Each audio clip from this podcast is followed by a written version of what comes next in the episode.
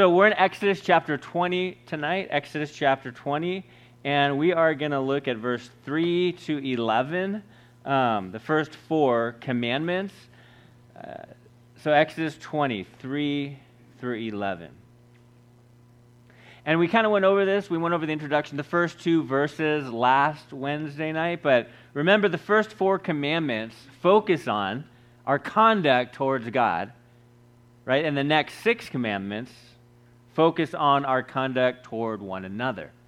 So, conduct matters, bottom line. Conduct matters. What we do and say matters. How we act matters. Like our reactions matter. Our words matter. Conduct matters. So, tonight, we will focus on the first four of the Ten Commandments, and we're going to look at what our conduct toward God ought to be, what it should be. And again, these are, these are guidelines that are universal for believers everywhere. Uh, the Mosaic Law is civil law and was just for the Israelites. Uh, like we said last week, the ten are for the Ten Commandments are for every follower of the Lord, and that's what. Just to review, boundaries. Remember, boundaries help us not to cross lines where God is not. The Ten Commandments help us to stay close to the Lord in total dependence. And so the title tonight is Boundaries.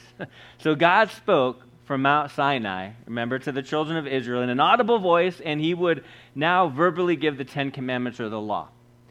And here's God's standard, and really it's the Lord's heart for the people.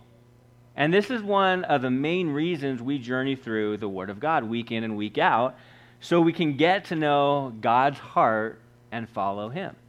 So we can know what He wants of us, right? It's important. So we can be obedient to Him and with His strength, do His will and follow His way. It's like if you get a job.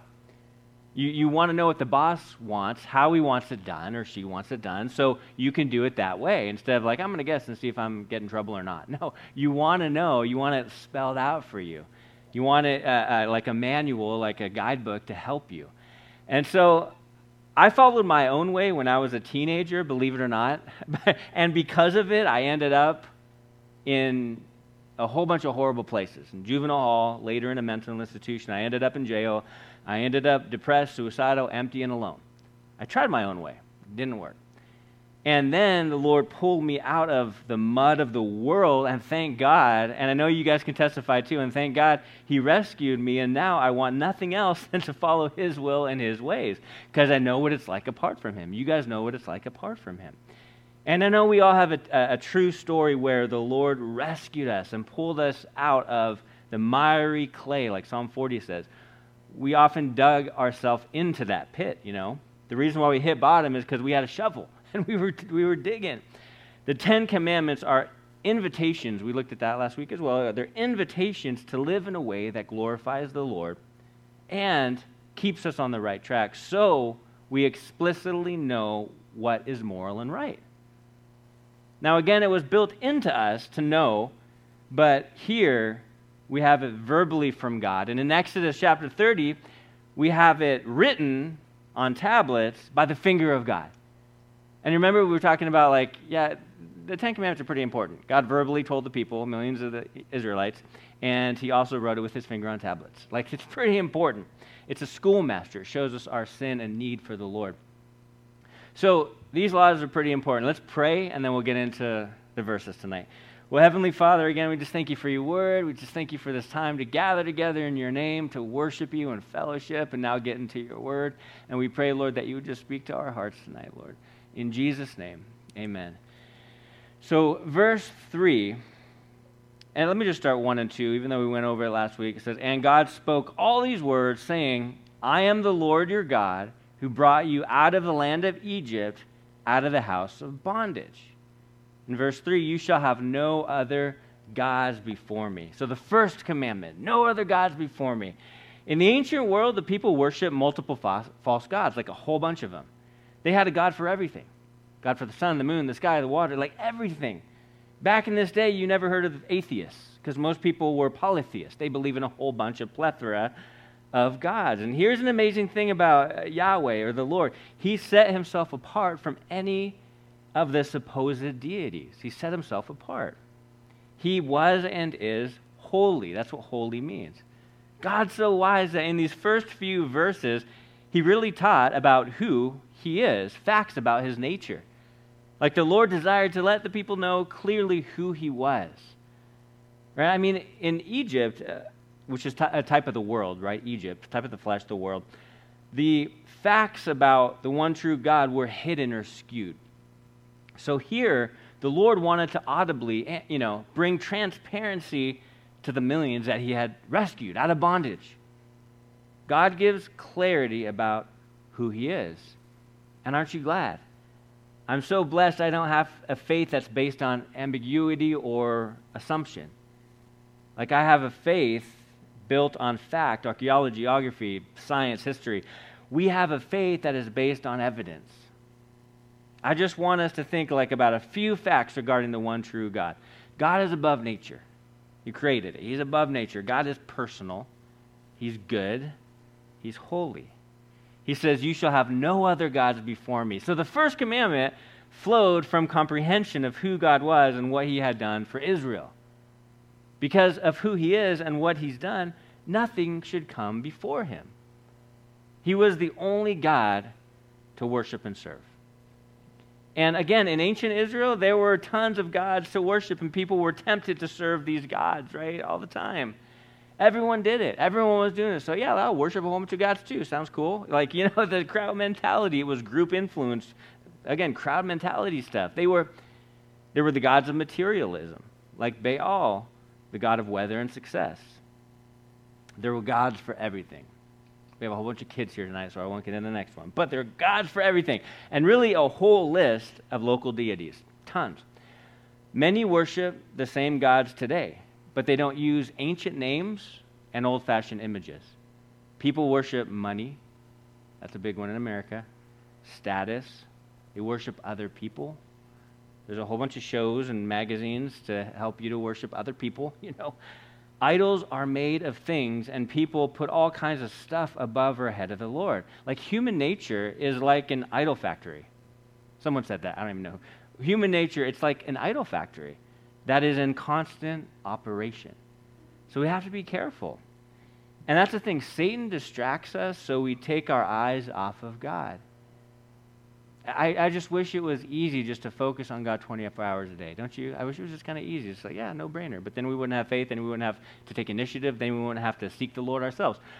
But it's so much more difficult to seek the Lord in this distraction filled world because there's so many things that try to pull and vie for our attention, pull us away from God. We deal with all kinds of temptations to set thing, to set everything before God. Pretty soon he's way down on the list. We don't even know what number he is because we're like, well, if I have time for you. Right? The Lord must be preeminent or have preeminent, a preeminent place in our lives. If, is God preeminent in your life? Is he priority? Is he number one, right? Sometimes we subconsciously place things before God. It's not like, you know what, I'm going to place a whole bunch of stuff before God this morning. And when I go to work, I'm going to place all of this stuff before Him. We don't like consciously do that. I don't know anyone who does that, but subconsciously, we set things before God and we get consumed with those things and we bring on our own struggles because our priorities are out of order. So we have to be intentional. We have to be conscientious. We have to think about these things and, and put God first. And he says, No other gods before me. This does not mean you should have other gods after him, right? Like, like God is the first and only true God, right? Like I, I put him first, so the other gods, I, I, they'll come second, third, and fourth. No, just God. The idea is there should be no gods before the sight of the one true God in our life. And you know, um, this is one of the reasons why, I don't know why I'm just thinking this right now, it's not my notes, but this is one of the reasons why Oprah doesn't worship the God of the Bible. Because she says he's jealous. That just doesn't seem right. And so she doesn't worship the God of the Bible. But it's because of a misunderstanding. He says, before me. Before me is translated to my face.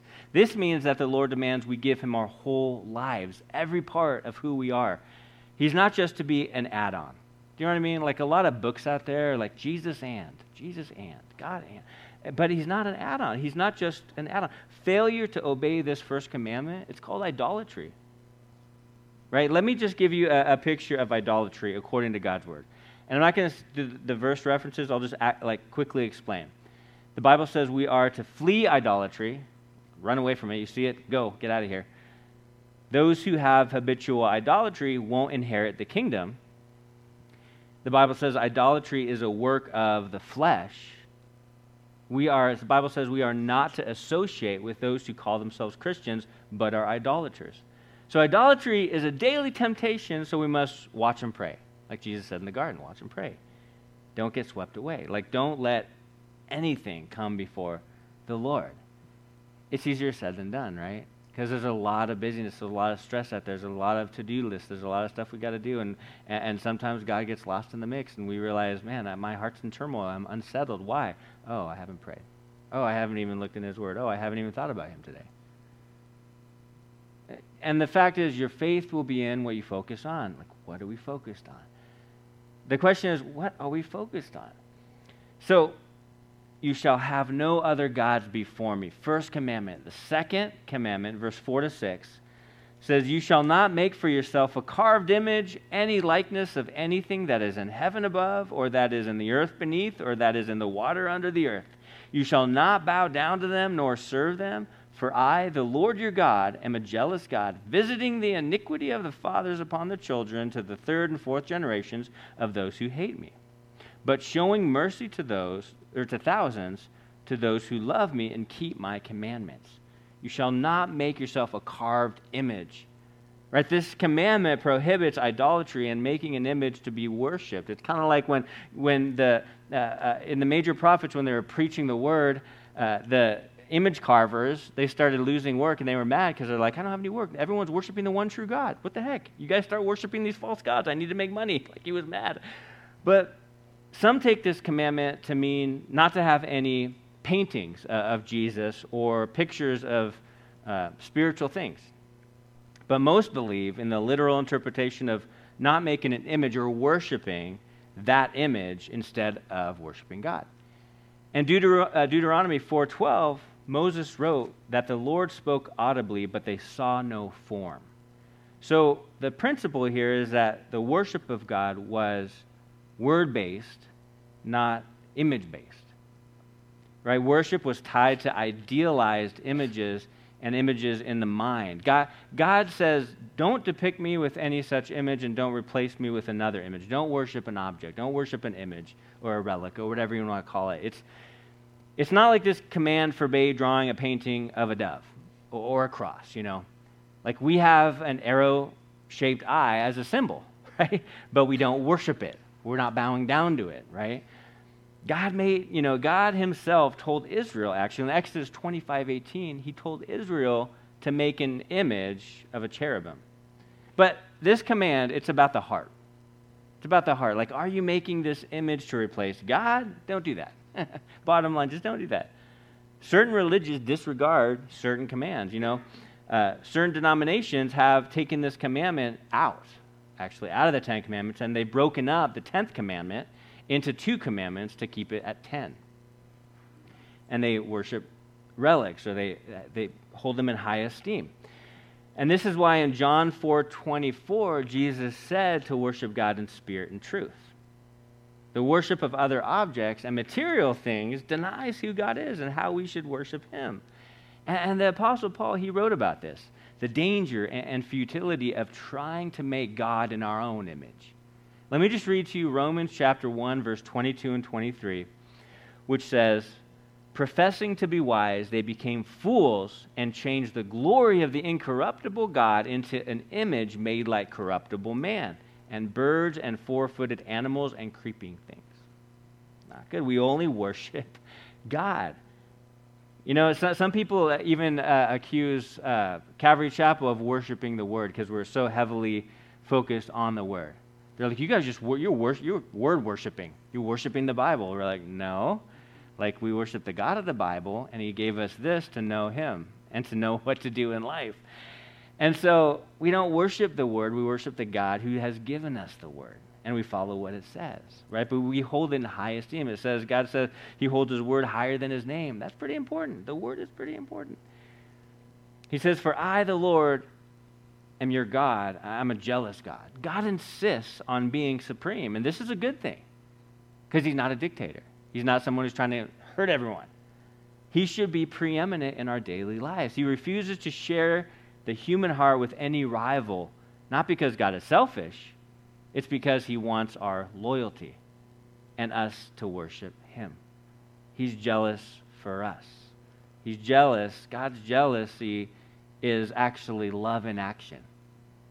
And it's been said a better translation to jealous is actually zealous. Jealousy or jealous is sort of has a bad connotation, you know. We think of it in negative terms. But another translation is God is zealous for us. He wants us to look to him only because he knows what's best for us. He doesn't want us to get hurt. Like uh, a, parents out there, you don't want your kids to get hurt. So you have boundaries. So you make sure they're doing what you said, not because you're a mean parent, but because you want them to be safe. It says, visiting the iniquity of the fathers on the children to the third and fourth generations of those who hate me. This does not mean God punishes people directly for the sins of their ancestors. The critical words here are of those who hate me. If the descendants love God, they will not have the iniquity of the fathers visited on them. And so here's the thing this, nece- this necessarily implies if the children walk in the steps of their fathers, for no man can be condemned by divine justice for a crime of which he was never guilty. Clarke said that. Another commentator said children who repeat the sins of their fathers evidence it in personally hating God. Hence, they too are punished like their fathers. Yet, the focus here is on idolatry, and this refers to judgment on a national scale. Nations that forsake the Lord will be judged, and the judgment will have effects throughout generations. There is such thing as influence, but the Holy Spirit is our eye opener, if you will. Like there's nowhere in the New Testament where a generational uh, spirit is more powerful than the power of the Holy Spirit. The born again believer has the power of the Holy Spirit, and there's nothing more powerful than that. It's possible for everyone to receive God's mercy if they will turn to God in love and obedience. Now, we have to be Bereans so that these kind of teachings, like generational spirits, can be disregarded. It reminds me of slain in the spirit. They take a little passage and they make a whole big thing out of it. My, my dad was an alcoholic. I, growing up, he neglected me. He chopped wood outside drunk while I was in watching TV all day, like no, you know, uh, no connection or whatever. He was an alcoholic. But the spirit of alcohol didn't control me. I said, I'm not going to do that even though I, I did drugs. I did something else, but I was like, you know what? I hit bottom, and the Lord rescued me by His Holy Spirit. He saved me, and I'm like, I don't ever want to do that again. And I didn't. Of course, when I was in that mental institution, my counselor was like, uh, you know, he basically coaxed me into saying it's my dad's fault. And I had to confront my dad. So my dad came in, they had brought him in, and I had this whole confrontation thing, even though I felt weird about it and wrong about it. And I was like, Dad, this is all your fault. So I didn't have to take any responsibility for myself. And later, I, I apologized to him because I was like, I'm sorry, I just made dumb decisions. It was my fault. I can't blame you for this. I have a choice. You have a choice to say, no, no, I'm not going to go down that road. You know, the power of God is stronger than any stronghold. And if I did become an alcoholic, I wouldn't sit there and blame my parents. I would take responsibility. This is my fault. I shouldn't have done this. I shouldn't have went down this road. Also, Jesus, Paul, or anyone in the New Testament never addressed it. There's a difference, though, between a, a curse, a stronghold, and a bondage. The connotation of a curse is that the next generation is doomed. The definition of a stronghold is there is something, a sin that is hard to resist and it brings you down. Bondage is letting the sin win and disregarding the power of the Holy Spirit. Every person has free will. And yes, environment has influences. There are people that are very damaged from the upbringing that they had. But with prayer, the Holy Spirit, with counseling and all that, I've seen so many times where they broke through and they're like, I'm done.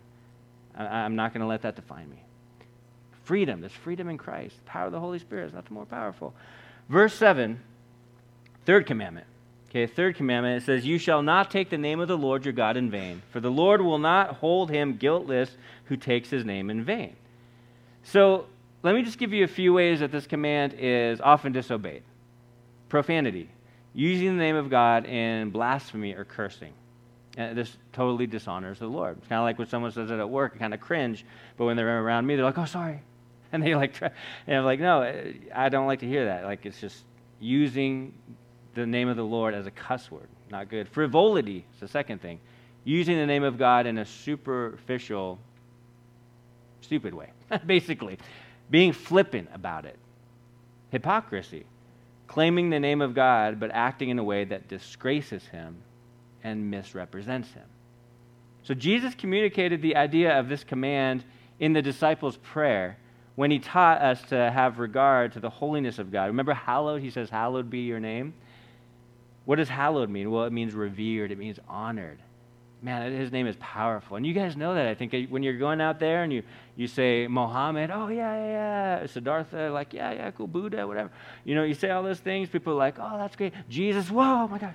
And they like, they freak out, man. They're like, Jesus, what, what are you talking about? They're, it's powerful. Like, there's power in the name of Jesus. It, because it really demand not demands it really the connotation there is life change oh i'm fine the way i am in sin and darkness and depression. Like no you know and it's like it's powerful. We don't have flippant faith. There's power in his name. And i can't it's hard when people make a mockery out of the lord. But ultimately end of the day he will not be mocked. The bible says god will not be mocked. It says for the lord will not hold him guiltless who takes his name in vain. The strength of this command has led traditions, interesting traditions, strange traditions among the Jewish people. Some go to extreme measures to avoid violating this command, refusing even to write the word God in the fear that paper might be destroyed and the name of God be written in vain. Now, the Jews' devotion is commendable. They were very serious about their faith, right? They were very devoted and reverent. But they were also adding laws to the commands of God that are not from God, which is not good. Legalism is adding the word, uh, adding to the word of God and making a conviction a command. Right? Making a conviction a command. God's commands should be our convictions generally, but our convictions specifically, we shouldn't turn into God's general commands. You know what I'm saying? Like, that's my conviction, but you should all do that too. You know? No. There's one thing to fear God. It's one thing to fear God and be obedient. It's another thing to fear not following God's commands and so living in paranoia. Don't flippantly use the Lord's name in vain, is the point there. And the fourth commandment is in verse 8 to 11, which says, Remember the Sabbath day to keep it holy. Six days you shall labor and do all your work, but the seventh day is the Sabbath of the Lord your God. In it you shall do no work you, nor your son, nor your daughter, nor your male servant, nor your female servant, nor your cattle, nor your stranger who is within your gates. For in six days the Lord made the heavens and the earth, the sea, and all that is in them, and rested the seventh day. Therefore, the Lord blessed the Sabbath day and hallowed it. So the command is to respect the seventh day, Saturday, as a day of rest. And this was rest for all Israel the sons, the servants, the strangers, even the cattle. So here the Lord declared the essential, essentially like equality of all of mankind by saying, hey, they all have the right to rest. And this was a controversial concept in the ancient world. It says to keep it holy. God wanted people to have a sacred time in their life, a separated time of rest. And religious Jews attempted to get specific with what people could and could not do on the Sabbath. In Luke chapter 6, verse 1 and 2, the Jewish leaders saw taking a bite of grain in the field as four violations of the Sabbath. You took a bite of grain in the field, they were reaping and threshing and winnowing and preparing food just by taking a bite. Right? In other words, they were extreme. Ancient rabbis actually taught that on the Sabbath, a man could not carry something in his right hand or in his left hand across his chest or on his shoulders, but he could carry something with the back of his hand, his foot, his elbow, or in his ear, his hair, or in the hem of his shirt, or in the shoe or sandal. or on the Sabbath, Israelites were forbidden to tie a knot, except a woman could tie a knot in her girdle. So if a bucket of water had to be raised from a well. An Israelite could not tie a rope to the bucket, but a woman could tie it to her girdle to the bucket and pull it up from the well. so they added all of these things to specify what God made general, if you will. He says, For in six days the Lord made the heavens and earth.